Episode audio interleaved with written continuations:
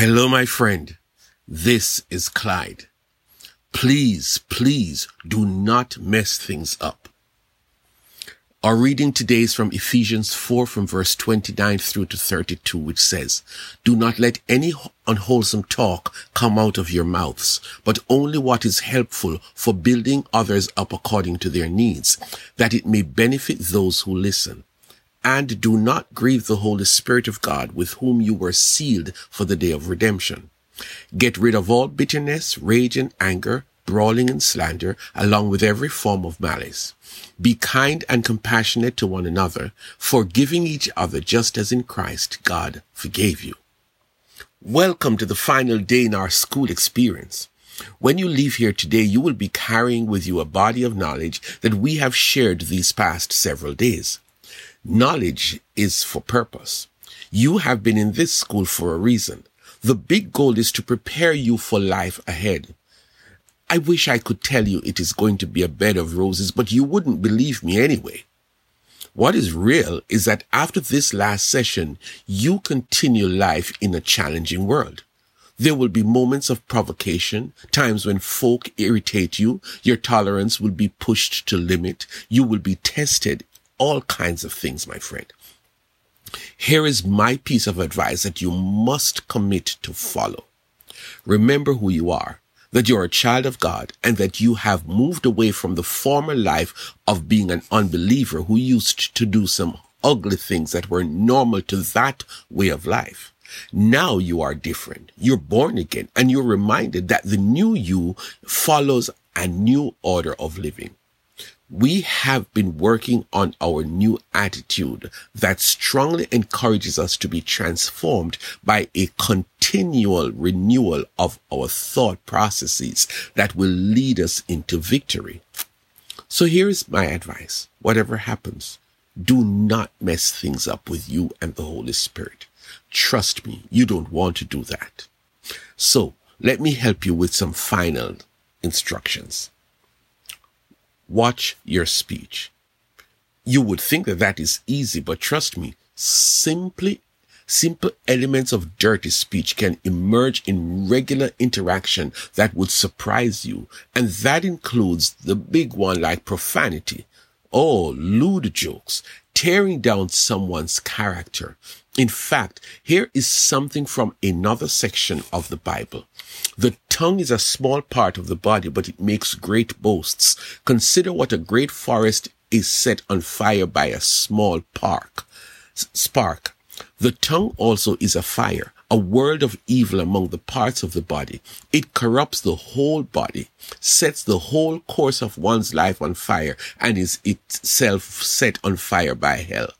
All kinds of animals, birds, reptiles, and sea creatures are being tamed and have been tamed by mankind, but no human being can tame the tongue. It is a restless evil full of deadly poison. With the tongue we praise our Lord and Father, and with it we curse human beings who have been made in God's likeness. Out of the same mouth come praise and cursing. My brothers and sisters, this should not be. I hope you get it. The next thing we want to practice is constant house cleaning.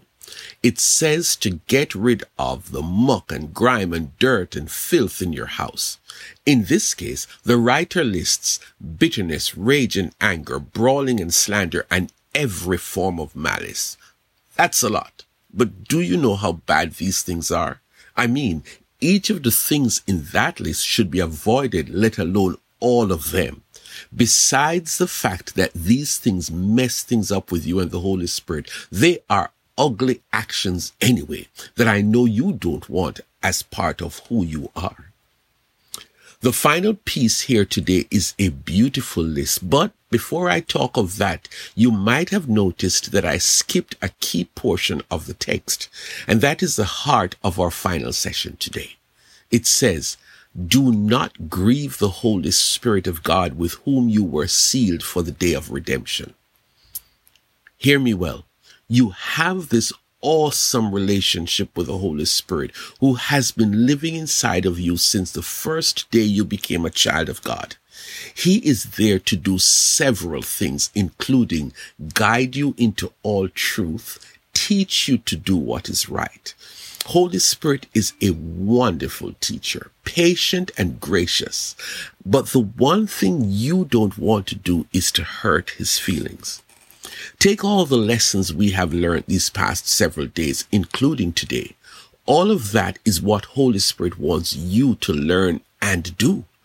If you choose to ignore all of this, if you choose to behave as if you are the captain of your own ship, you are grieving the Holy Spirit.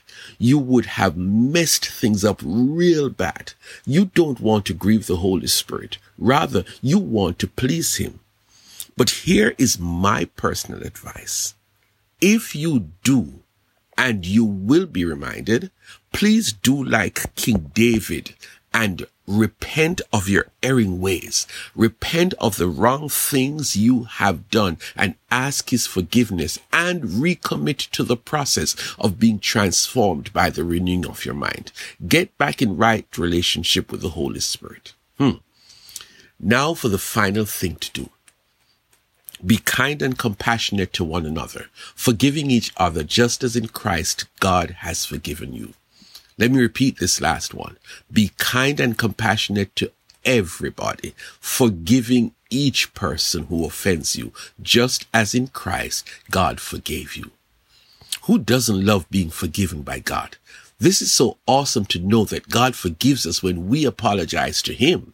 Well, He is asking you and me to willingly do so to others.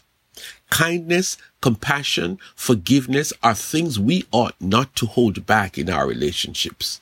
Be intentional, my friend. Be kind, be compassionate, and always willing to forgive those who offend you. Have a great relationship with the Holy Spirit as your friend.